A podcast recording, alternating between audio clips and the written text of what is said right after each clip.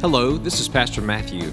I just want to take a moment personally to say thank you so much for taking time to listen to this podcast. Our mission is to impact the valley and bless the nations with the gospel of Jesus Christ. We encourage you to go check out our website at crosslinkva.com.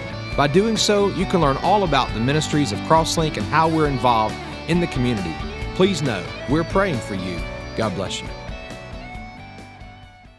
Welcome to Crosslink. We are so thankful that you're here today to open God's Word and to fellowship with us, to worship the Lord with us together. I'm so thankful for the video. I'm so thankful for the team that put it together, for the team that, of course, was there in Nicaragua, for the testimonies that we've heard from Al and from Amy of how God worked in their lives to overcome fears and anxieties, sometimes maybe even insecurities along the way, times of feeling that we're not enough. God worked through that in an incredible way in their lives and in that team. You're going to hear more about that ministry uh, in the coming weeks, but I want to encourage you today for our time together as we consider with that in mindset to take your Bibles and open them with me to the New Testament book of Acts, to Acts chapter 10 for this morning's message uh, for our time together here today.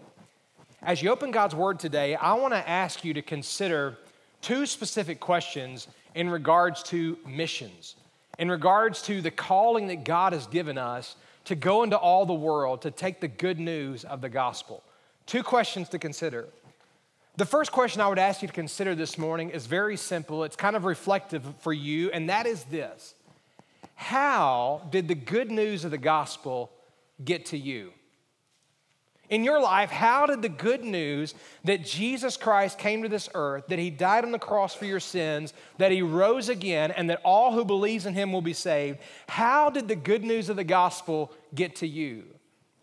Maybe it was a pastor at a church. Maybe it was a mother or a father. Maybe it was a Sunday school teacher. Maybe it was a coworker. Maybe it was a friend who had a concern for your soul. How did the good news of the gospel get to you?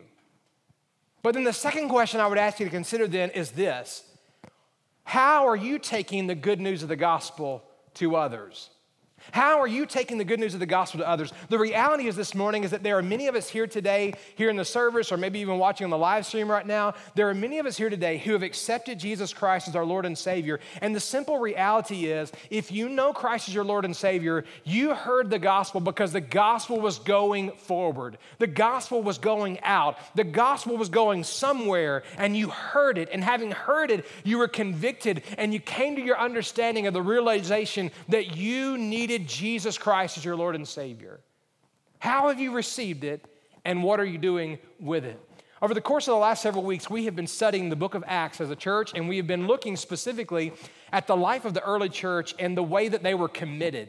And in fact, we see this early church in a very unique way because we understand that they were not and kind of like half in or half out. They weren't there showing up just when life was easy. They weren't there just showing up when it was some sort of a special service. No, they were there. They were truly in their commitment to the Lord Jesus Christ. They were also committed to in this group that we simply know as the church. That word church in the book of Acts literally means they are the called out ones. They were the ones who lived in the midst of the world around them. They heard the gospel message. They knew that Jesus died on the cross, that he rose again from the grave. They believed in Jesus as Lord, and they were forgiven and they were saved. They were called out, if you will. Yes, they still lived in the world, but they were not to be like the world. Yes, they still lived in the dark culture around them, but now they were called to be a light in the midst of that dark culture around them. They were devoted to the Lord and they were devoted to His church. Now, we've seen that in several different ways. We've seen already how they were committed specifically to experience Jesus in worship. From the day of Pentecost, we understand in Acts chapter 2 that the early church gathered together there at the temple that day, and there they came to pray, and there they came to praise God and to talk about the things that God was doing. And there that day, the Holy Spirit came and moved in an incredible way. 3,000 souls were saved, lives were changed. And from that point forward, we see all the way through the book of Acts and even through Paul's letters, the early church were committed together on the first day of the week. They came together to experience Jesus and worship. They came to pray. They came to praise God. They came to study the apostles' teaching, and God moved in an incredible way. But that wasn't their only commitment. Because we find right after that that not only were they committed to experience Jesus in worship, but they were also committed to engage in community. God was working incredibly. 3,000 souls were saved and changed, added to the church in just one day. Can you imagine the scene? But they didn't just come together in that large group setting. The Bible says they also came together and they met from house to house.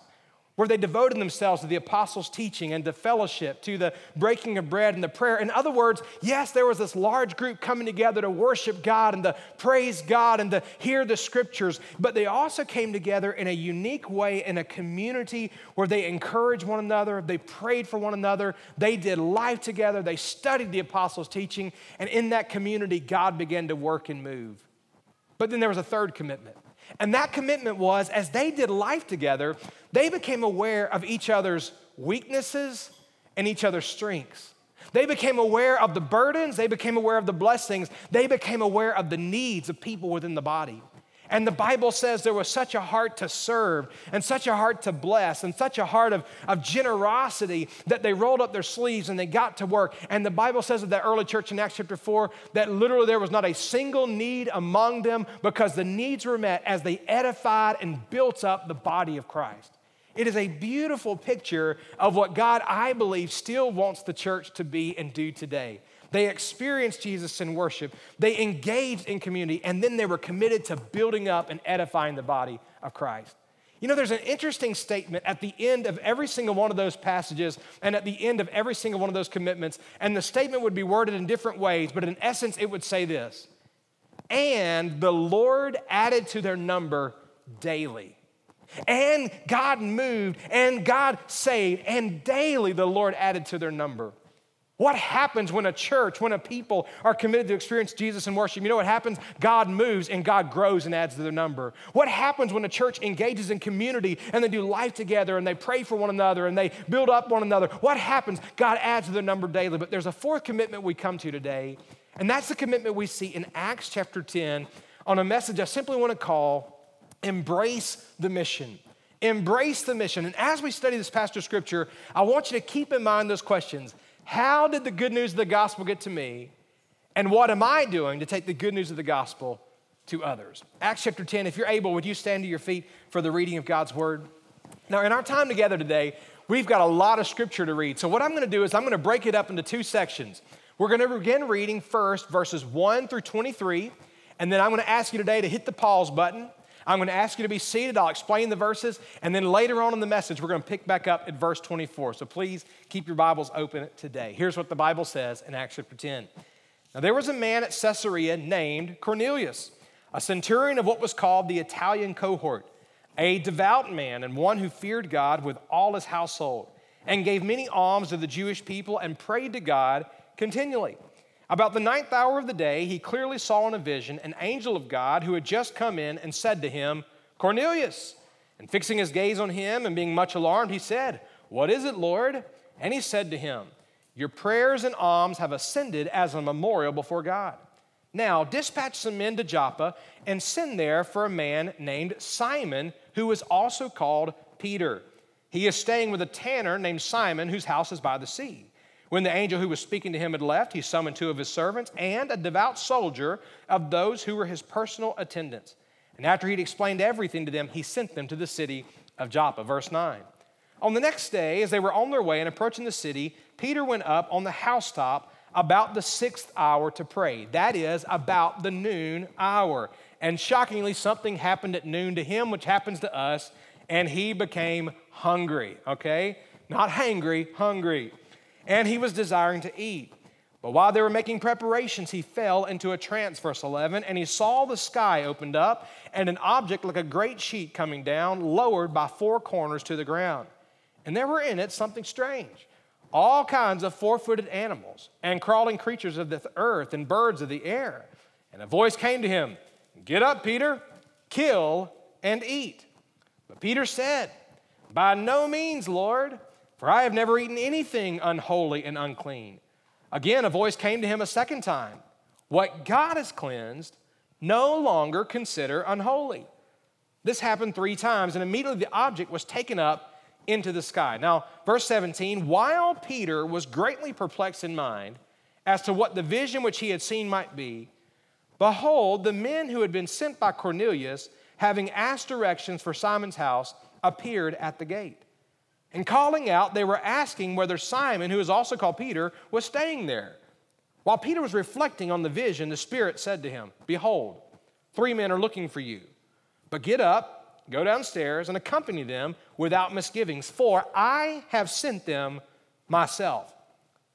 Peter went down to the men and said, Behold, I am the one you're looking for. What is the reason for which you've come? They said, verse 22, Cornelius, a centurion, a righteous and God fearing man, well spoken of by the entire nation of the Jews, was divinely directed by a holy angel to send for you to come to his house and hear a message from you. So he invited them in and gave them lodging. On the next day, he got up, he went away with him, and some of the brethren from Joppa accompanied him. We'll finish the story in just a moment. Let's pray together. Father, we do love you, and we thank you for this morning, for this time we've gathered here together.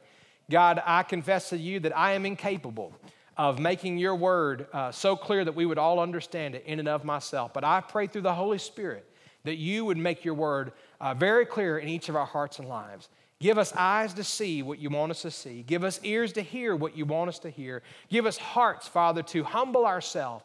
And God, I pray that we would surrender our will to you and obey you however you lead us today. Draw us to yourself and change us in whatever ways that are needed. We pray in Jesus' name. Amen. God bless you. you may be seated this morning. This morning, I want to preach to you on the subject simply embrace the mission. Embrace the mission. We see all throughout God's word that in each of these commitments being made by the early church, the end result is that God added to their number daily. And we see that even in the context today of what took place in Acts chapter 10 as God was calling Peter once again to embrace the mission that he had for him. Please understand this morning that Peter and all the disciples clearly understand their mission. They understood what Jesus had commissioned them to do.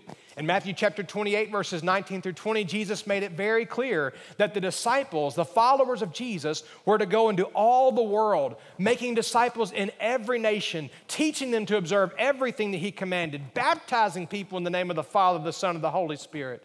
And in fact, he even clarified and he said, This is to be done in Jerusalem and Judea and Samaria and unto the uttermost parts of the earth. The disciples understood and knew that their primary calling was to take the good news of Jesus all throughout the world. Not only had Jesus told them what the mission was, he told them when the mission was. In Acts chapter 1, verse 8, he said, You will receive power after the Holy Ghost has come upon you, and you will be witnesses of me from Jerusalem and Judea, Samaria, and the uttermost parts of the earth. In other words, not only am I calling you to take the good news to the world, but I'm calling you to do this once you have received the Holy Spirit and you've been filled with the Holy Spirit empowered by Him. By the time we pick up Acts chapter 10, though, we are kind of brought into a simple reality that something seems to have been missing amongst Peter and these disciples because they knew God's calling upon them. However, they weren't yet fulfilling this great commission. Right now, in this moment, the gospel had only been preached in Jerusalem. And right now, in this moment, the gospel had been largely contained in the area where, frankly, the disciples were a little more familiar and a little bit more comfortable. Now, please understand, I'm not saying that the early church had it easy. Uh, Peter and John had already been threatened not to talk about Jesus. They had already been told they couldn't do this, but Jerusalem was a little more comfortable to them than the uttermost parts of the earth. At least in Jerusalem, they knew about the surroundings and they knew some of the people and they knew how to have business and transactions, and, and there was a little bit more comfort if they stayed right there. But God never intended for the good news of the gospel to be only for the select few, He intended it to be good news for all. In fact, it wouldn't be good news if it was good news only for just a select few, but God had this good news to go literally even to the ends of the earth. And so in Acts chapter 8, the Bible makes it clear that God even allowed persecution to take place amongst that early church so that the people would scatter and go throughout Samaria. And as they would go, they would share the gospel message. In Acts chapter 9, God radically saved the soul of a, a man by the name of Saul that God would eventually raise up and call him to be a prophet to the Gentiles to the ends of the earth. But in the midst of that, in Acts chapter 10, God also did something profound and unique to show Peter and to show the early church and even us here today how much he values the mission and, more importantly, the people whose lives will be saved when they hear the good news of the gospel. I want you to consider this morning with me four truths about embracing the mission. Four truths about embracing the mission. Number one, if we're going to embrace the mission, we must first recognize the need for the gospel. We must recognize the need for the gospel. Please understand that Peter and the apostles understood the gospel message. The gospel is simple. The gospel is the truth that Jesus Christ died on the cross for the sins of the world. That three days later he rose again from the grave, and that thirdly, all who believe in him will be saved. That is the gospel. Many times we get that confused. We like to add to that. We put our man made creeds and agendas and all the good works that we add to it. But the gospel is the death, burial, and resurrection of Christ, and simply our calling to respond by faith in Jesus Christ. Peter and the disciples understood that. But in this moment, they seem to have a lack of understanding about how that was needed beyond Jerusalem. It was needed to Judea and Samaria and even to the uttermost parts of the earth. Maybe you're sitting there thinking for a moment, well, Pastor, if Peter would have a hard time embracing that mission, then, then what hope is there for me? Well, don't get discouraged yet, because I believe God has several things from Acts chapter 10 that will encourage us and will help us. To embrace the mission, we must first simply recognize the need for the gospel. And here's the need everyone needs to hear the gospel message, the good news of Jesus Christ. Every single person. Every person that you know right where you're sitting today. Every family member, every coworker, every parent on the soccer field, every person we know needs to hear the gospel of the Lord Jesus Christ. The Bible tells us in Romans chapter 10 that faith comes by hearing, and hearing by the word of Christ. It is amazing as we share that simple message and people hear it, how God works in that to draw people to Himself. I was reminded of that yesterday afternoon. I was asked to uh, lead a marriage ceremony uh, yesterday afternoon here in our community. And so I went to that wedding ceremony and I was informed in advance that there would be many people there who did not know Christ as their Lord and Savior.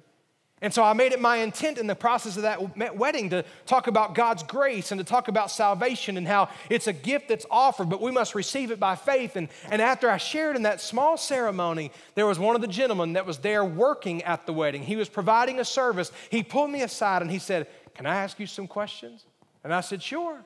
And so while the wedding party was getting pictures taken and other people were enjoying refreshments, he began to ask me some specific questions about Jesus and how I knew he was real and how he was real in my own life. Why was he doing that? He was doing that because he heard the gospel. And when people hear the gospel, faith comes by hearing and hearing by the word of Christ. Romans chapter 10, Paul said it this way How then will they call on him whom they have not believed?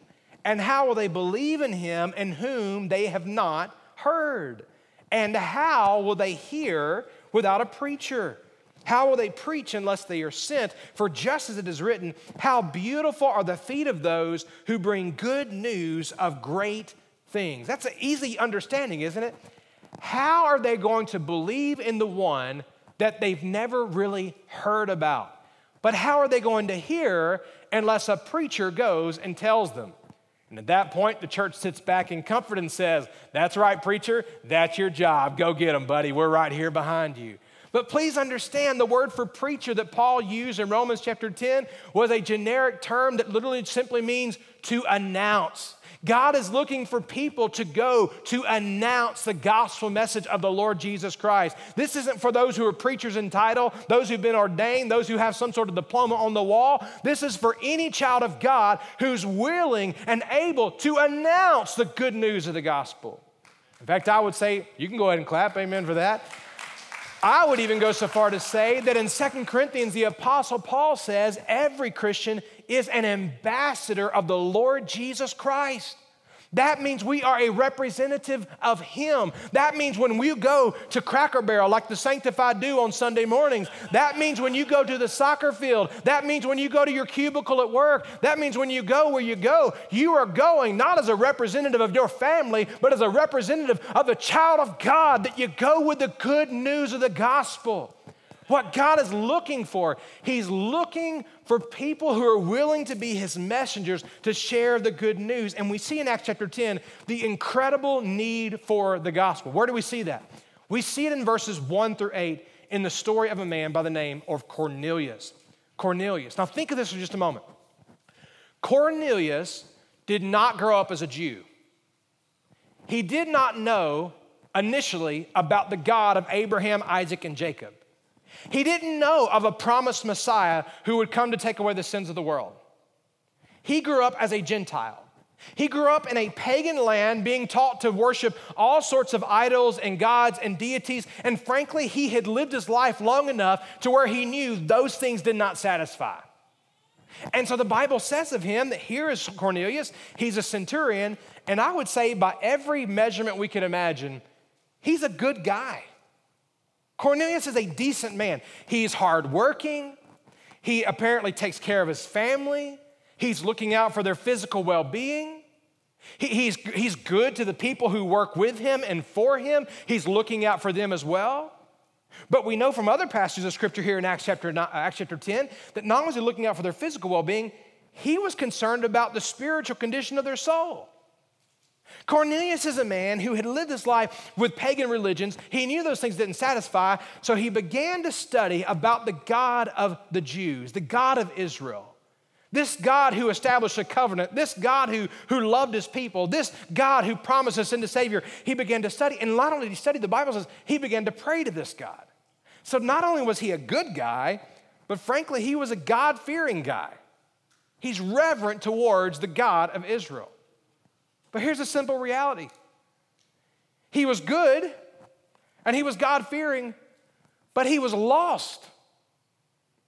He didn't know about Jesus. He didn't know what this death and resurrection meant. He didn't know how he was the fulfillment of the Old Testament promise. He didn't know. He simply didn't know. And so here he sits wondering and questioning and wondering what's the truth and how can I know this God and can my sins ever be forgiven? Will I ever have peace for my soul? He's questioning all these things. Please understand, Cornelius was like so many of us that, that are good old boys in Virginia or good old girls in Virginia. He's like so many of us, frankly, we're good, decent, moral people. We even have reverence and fear for God. But without a relationship through Jesus Christ, we're completely lost. He was religious, but he was not redeemed and set free from his sin. And so, in that context, God begins to move and speak. He gives Cornelius a, a, clarity. Hey, hey, God, God sends this angel to Cornelius. I want you to go, send some people down to Joppa, look for a man named Simon Peter. And at that same time, God begins working in the heart and life of Simon Peter. Why? Because God clearly understood the need for the gospel. The gospel is the good news. And if we don't have the good news, all we have is the bad news that we are hopelessly lost in our sin and there's nothing we can do to change our standing standing with God. We must recognize our need for the gospel. Secondly, if we're going to embrace the mission, we must also not only recognize our need, but we must also receive the call of God. We must receive the call of God. Now, to be clear, we understand that God had already called Peter and the disciples to take the gospel to the ends of the earth. They had heard it, they had listened to it, but I don't think at this point they had actually received it. You know why? Because they hadn't really yet acted on it yet.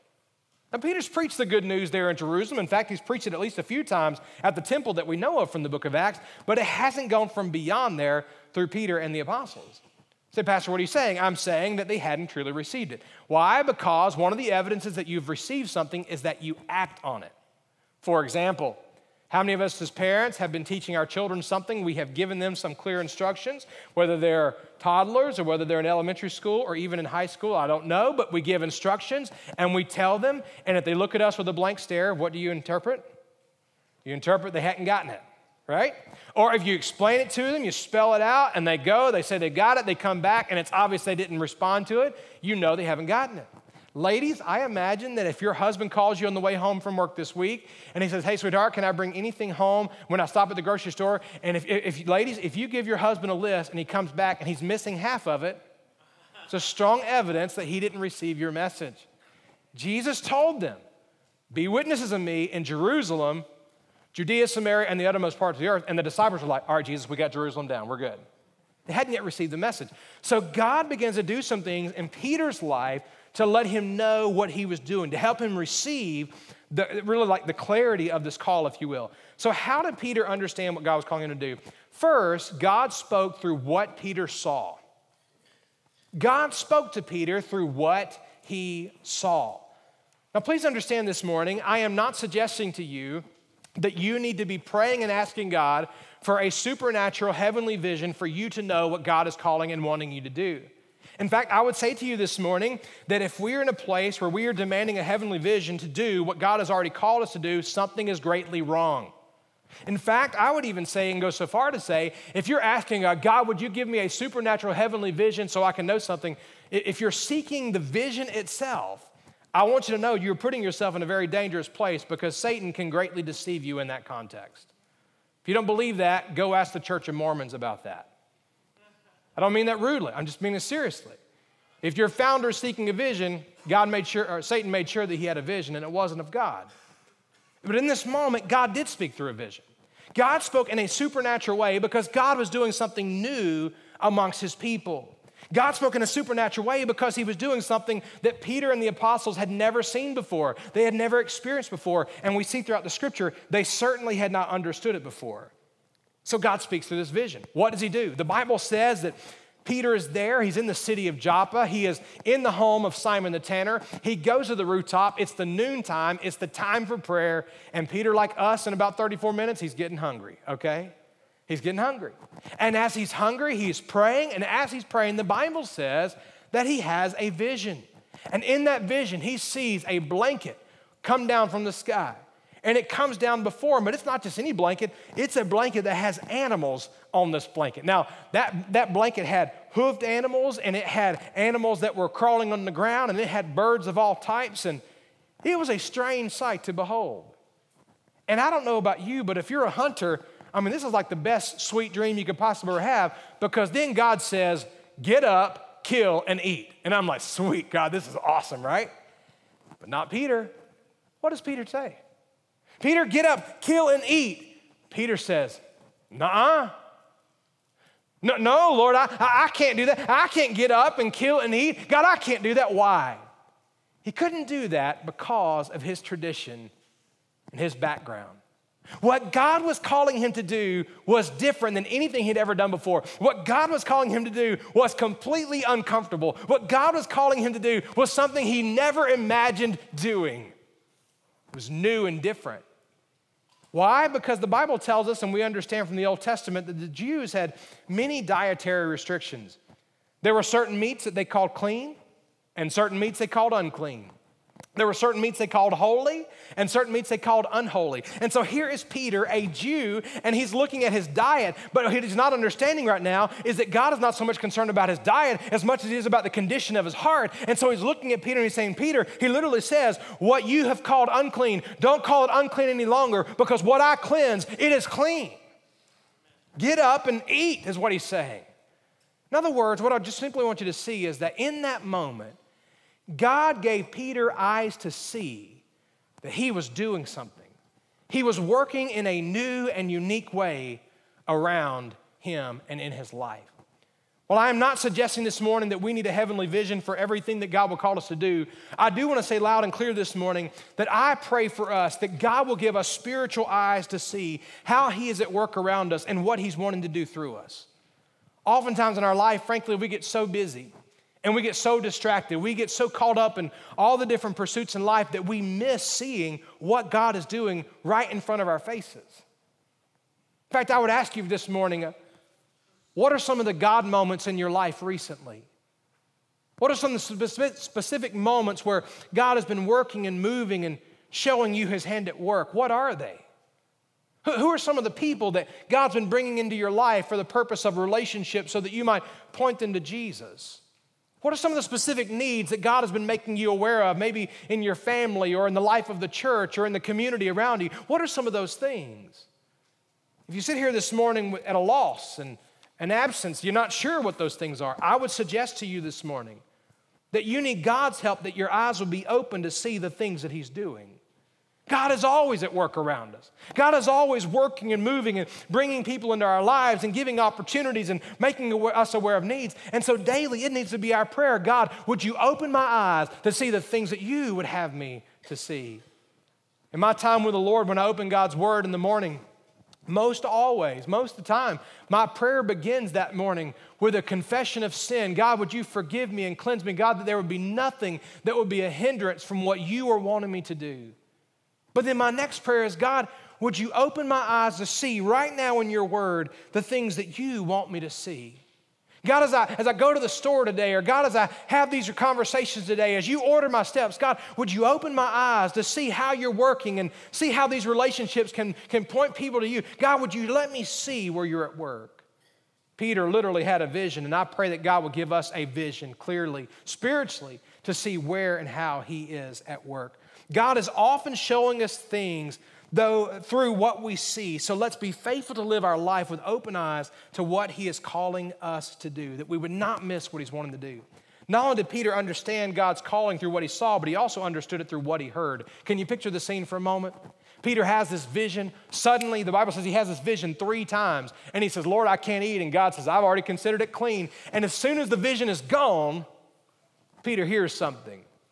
What Peter hears are three men who are at the gate knocking and calling out and shouting, Peter! Is there a guy named Peter around here? We, there was a vision. An angel talked to us and said to come to the, Simon the tanner's house. Peter, are you in there?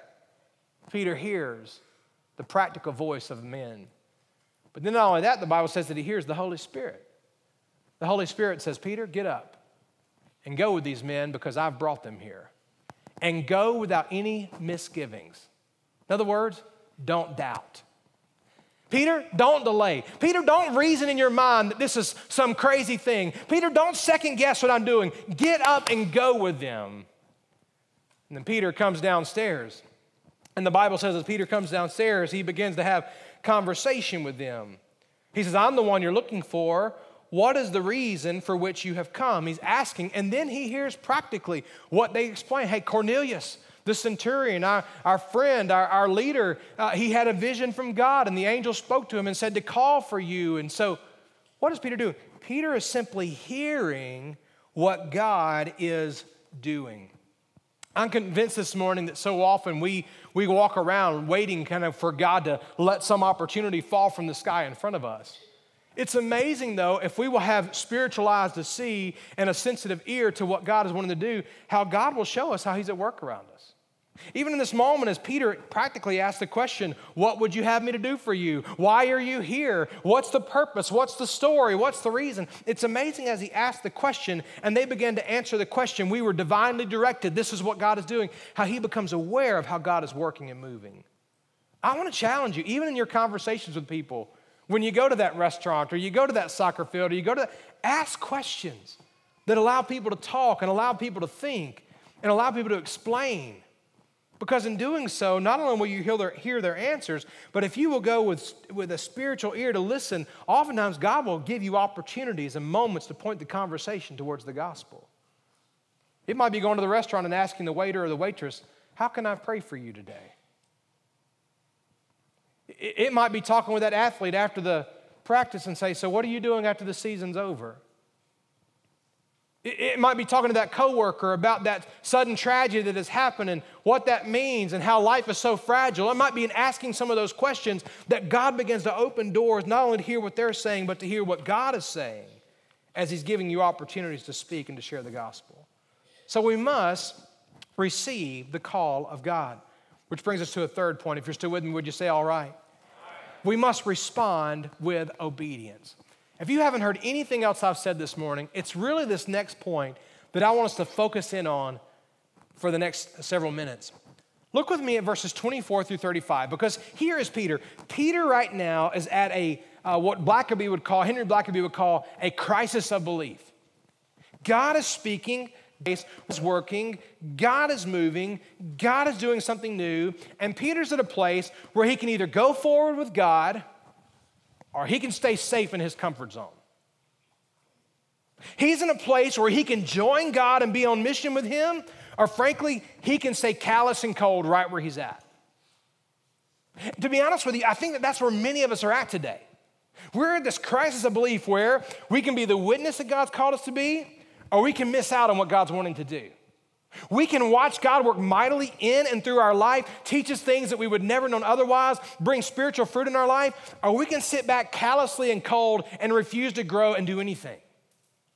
And sadly, many in the church today, many Christians in general, we, we like to talk about the mission. We're excited. Oh, yes, we love it when people get saved. Oh, yes, we love it when people get baptized. We're so excited for these people taking the gospel to the ends of the earth. And as a church, sometimes we get excited about missions. We amen missions. We want to be more missions minded. But personally, we never share the gospel.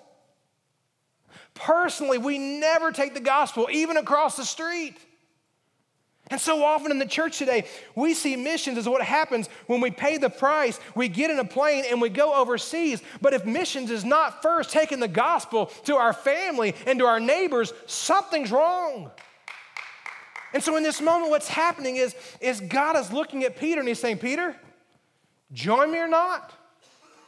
Say yes or not. And so Peter's at this crisis of belief where God is calling him out to respond with obedience.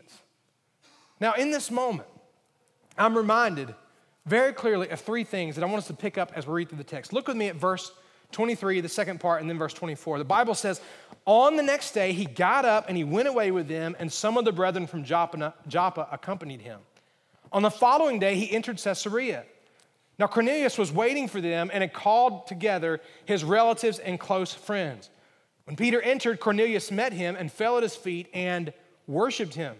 Peter raised him up, saying, Stand up, I too am just a man, don't worship me. As he talked with him, he entered and found many people assembled.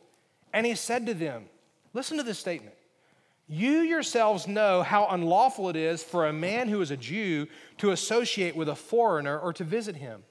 And yet, God has now shown me that I should not call any man unholy or unclean. That is why I came, listen to the statement, without even raising any objection when I was sent for. So I ask, For what reason you have sent for me?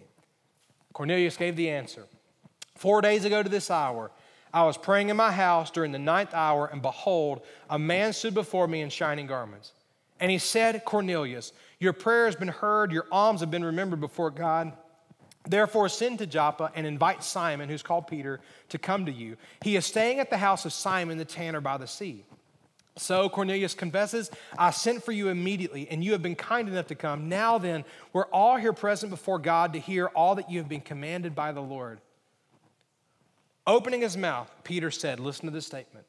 I most certainly understand now that God is not one to show partiality, but in every nation, the man who fears him and does what is right is welcome to him.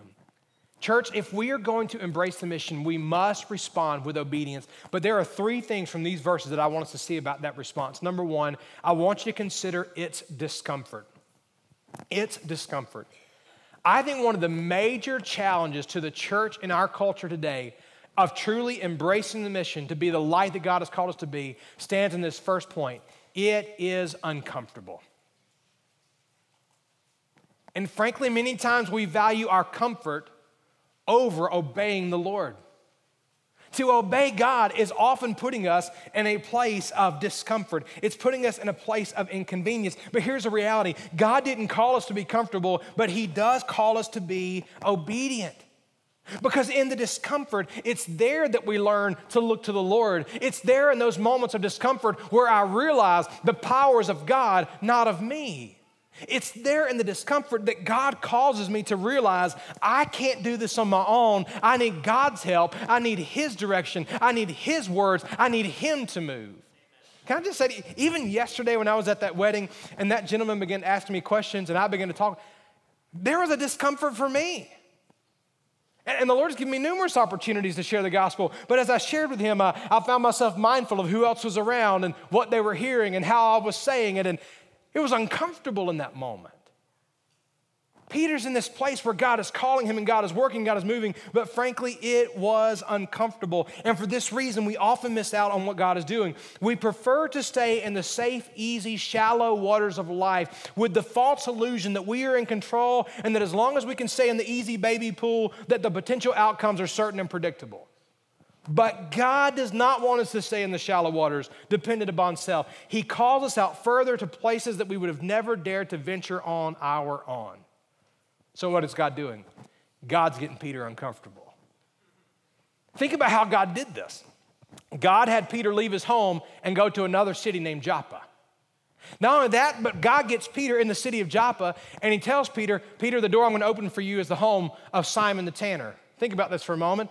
A tanner in that day basically worked with animal hides and animal skins to make products like leather and other things.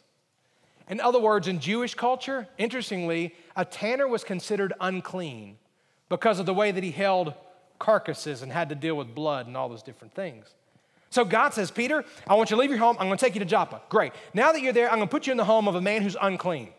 Awesome. Now that you're there praying at the noon hour, I'm going to give you a vision and I'm going to declare to you what's the difference between clean and what is unclean. And he gives him this vision. And then God gives him a message. Now, Peter, there's three guys. I know you don't know them, but I want you to get up and go with them. God's making him uncomfortable. Now, picture that for just a moment. Let me just kind of give a 2019 illustration. What would that look like today if I'm preaching right now? We're in the middle of our worship service right here, and all of a sudden, Three guys walk up to the back door outside right here, and they start banging on the doors. Pastor Matt, Pastor Matt, come out now. We need to talk to you.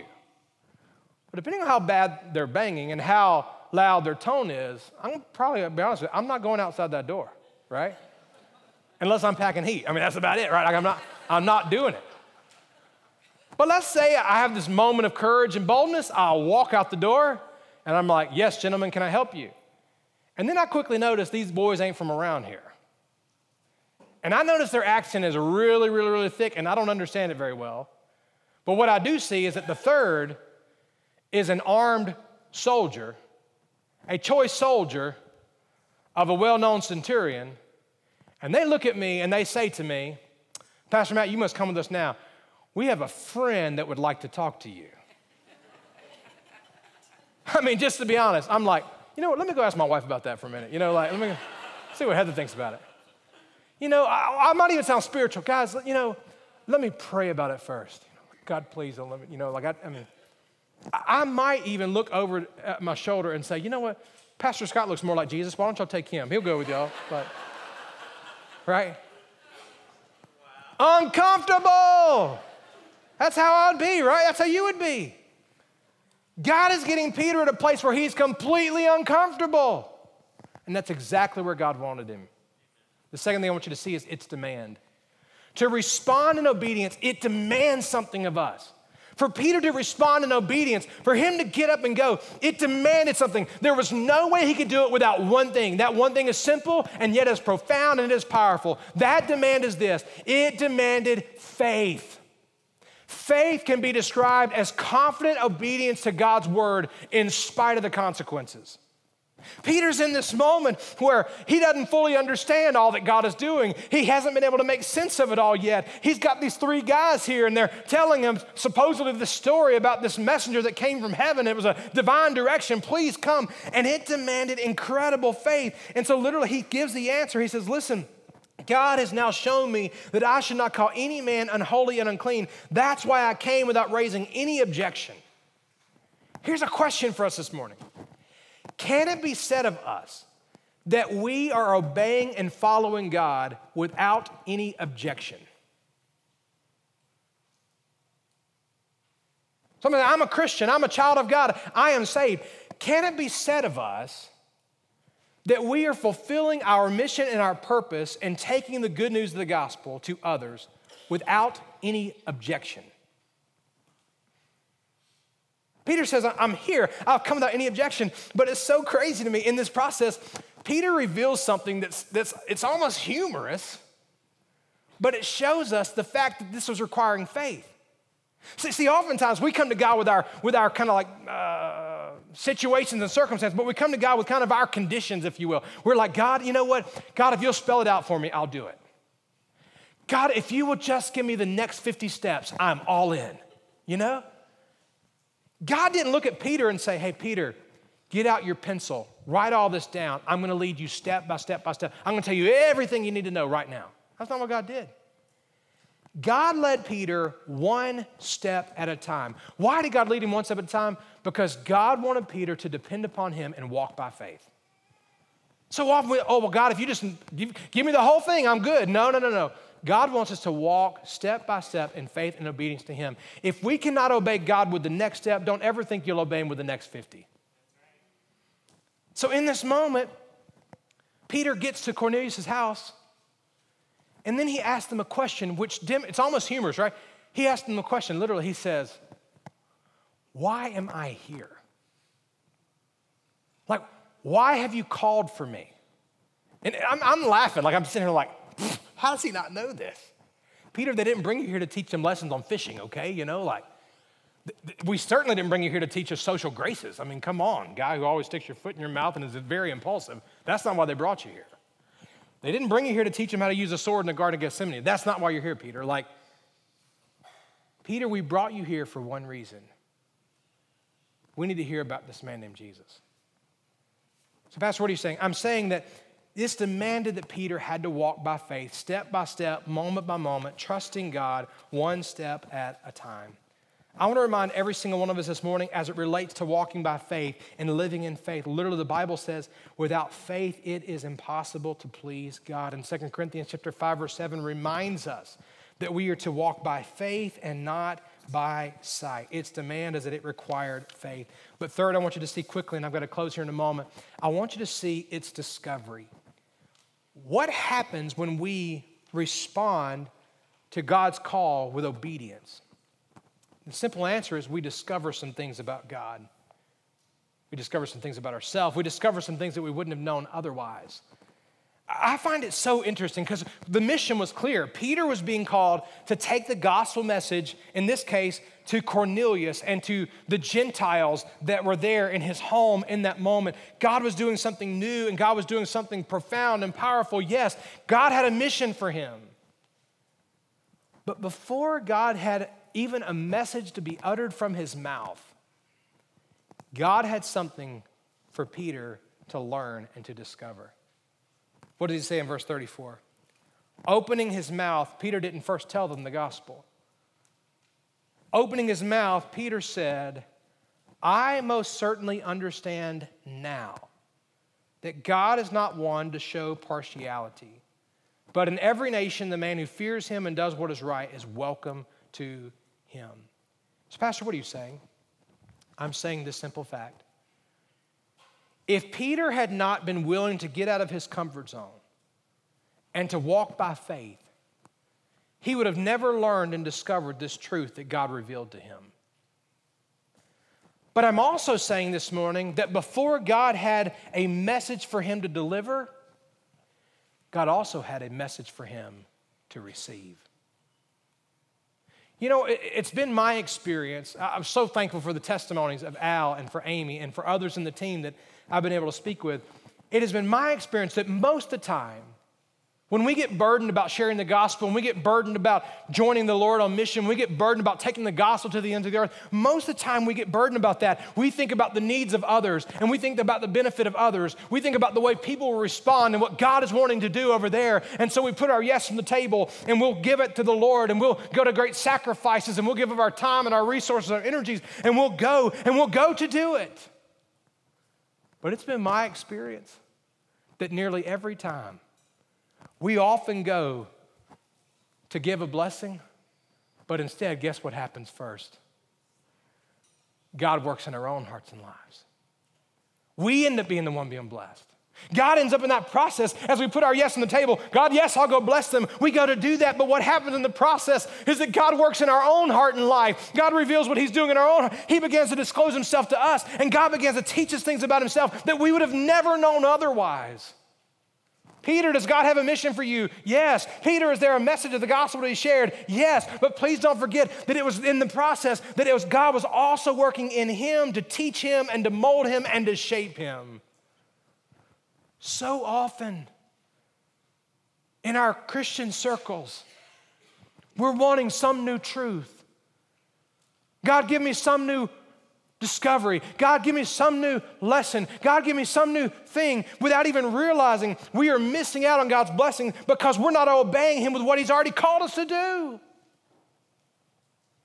Have faith and be obedient and be willing, be surrendered. And as you walk in what He's called you to do, we begin to realize He teaches us and He molds us and He allows us to discover things that we would have never known otherwise.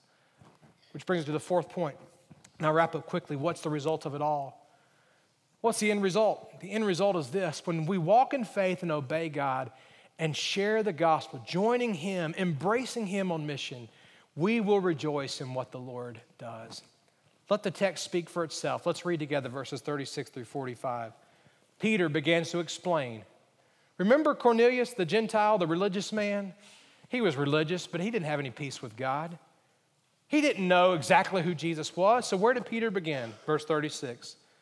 The word which he sent to the sons of Israel, preaching peace through Jesus Christ, he is what? Lord of all. You yourselves know the thing which took place throughout all Judea, starting from Galilee, after the baptism which John proclaimed. You know of Jesus of Nazareth, how God anointed him with the Holy Spirit and with power, how he went about doing good, healing all who were oppressed by the devil, for God was with him.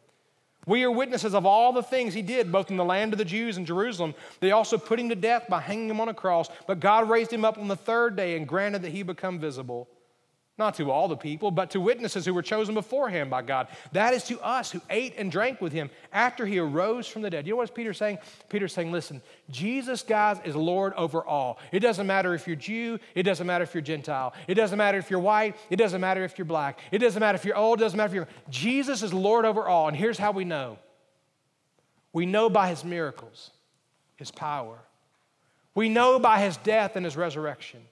We know by the witnesses, guys. We, we walked with Jesus and talked with him after he rose again. Just ask any of us, we'll tell you all about it. We know that Jesus is Lord of all.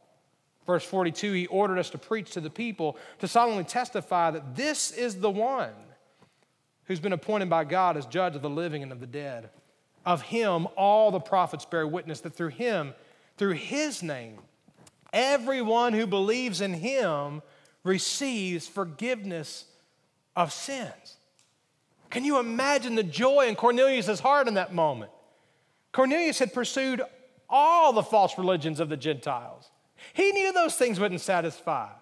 Cornelius has been studying the religion of the Jews to try to understand who God really is, but he hadn't yet found out how can I be forgiven of my sins? How can I be at peace with God? How can I know my soul is saved and my life is changed? And here comes Peter. Here's the good news. I want you to know, Cornelius. It's in the name of Jesus that all your sins can be forgiven.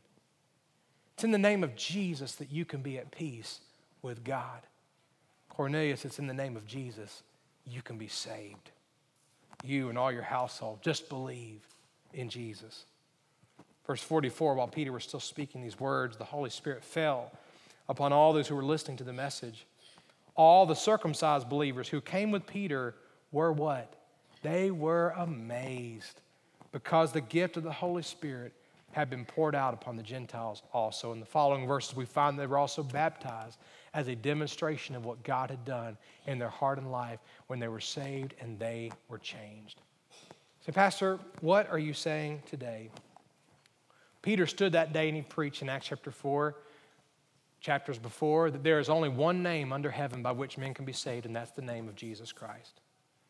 Acts chapter 10, Peter looked at the Gentiles. The Gentiles, frankly, who many of the Jews despised, they looked down upon them. They saw them as unclean, as less than. But on that day, God looked at Peter and he said, Peter, no longer called unclean what I've called clean. The Gentiles are not less than. They are not to be despised. They are people that I've created. Not only, Peter, have I created them, but my son Jesus I sent him to the cross to die on the cross for their sins, just like I died for your sins, Peter. I rose again. Jesus rose again from the grave so that there would be forgiveness of their sins, just like there's forgiveness of your sins, Peter. And so Peter declared to them, I want you to know all mankind can be saved and can be forgiven because of the work that Jesus has done. That day, Cornelius and his entire household, everyone that had gathered in that room that day, believed in Jesus. They were saved they were baptized and they were filled with the Holy Spirit. You know, the truth of the matter is, when many people think of great moves of God, they think of various revivals throughout the history of the church.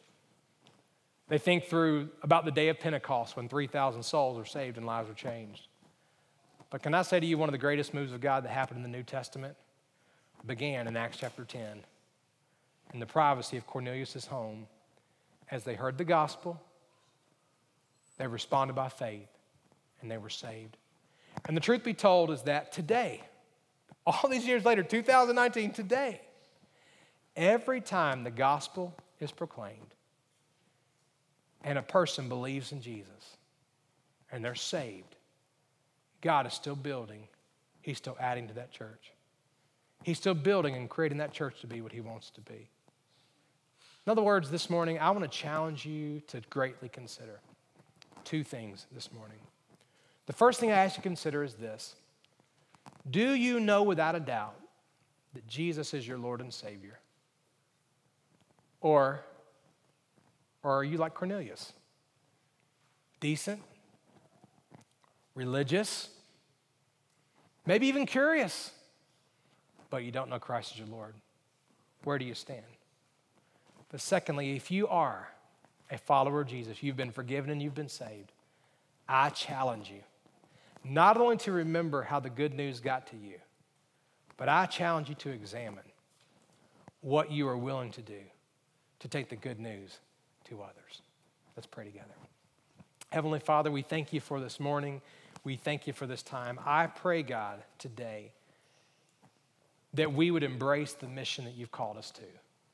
That we would embrace the mission, Father, of taking the good news of the gospel to the ends of the earth. That souls will be saved, lives will be changed, people will be baptized, they'd grow to be made disciples, fully devoted followers of you. Father, I thank you for the ways you're working in our hearts and lives. I pray, God, today that we would be obedient and we would respond in faith and in surrender. Lord, I realize that's uncomfortable. I realize for some that might be very costly. But I pray, God, that we'd be willing to give our lives wholeheartedly to you, knowing that you have given your life wholeheartedly for us. We love you and praise you right now. I pray in Jesus' name. Thank you so much for taking time to listen to this podcast. We encourage you to come and join us right here on our campus. We're located right next to the county fairgrounds here in Harrisonburg, Virginia. If you have any questions about the church, any question about the message, feel free to email us or call us and let us know. And we look forward to seeing you soon. God bless you.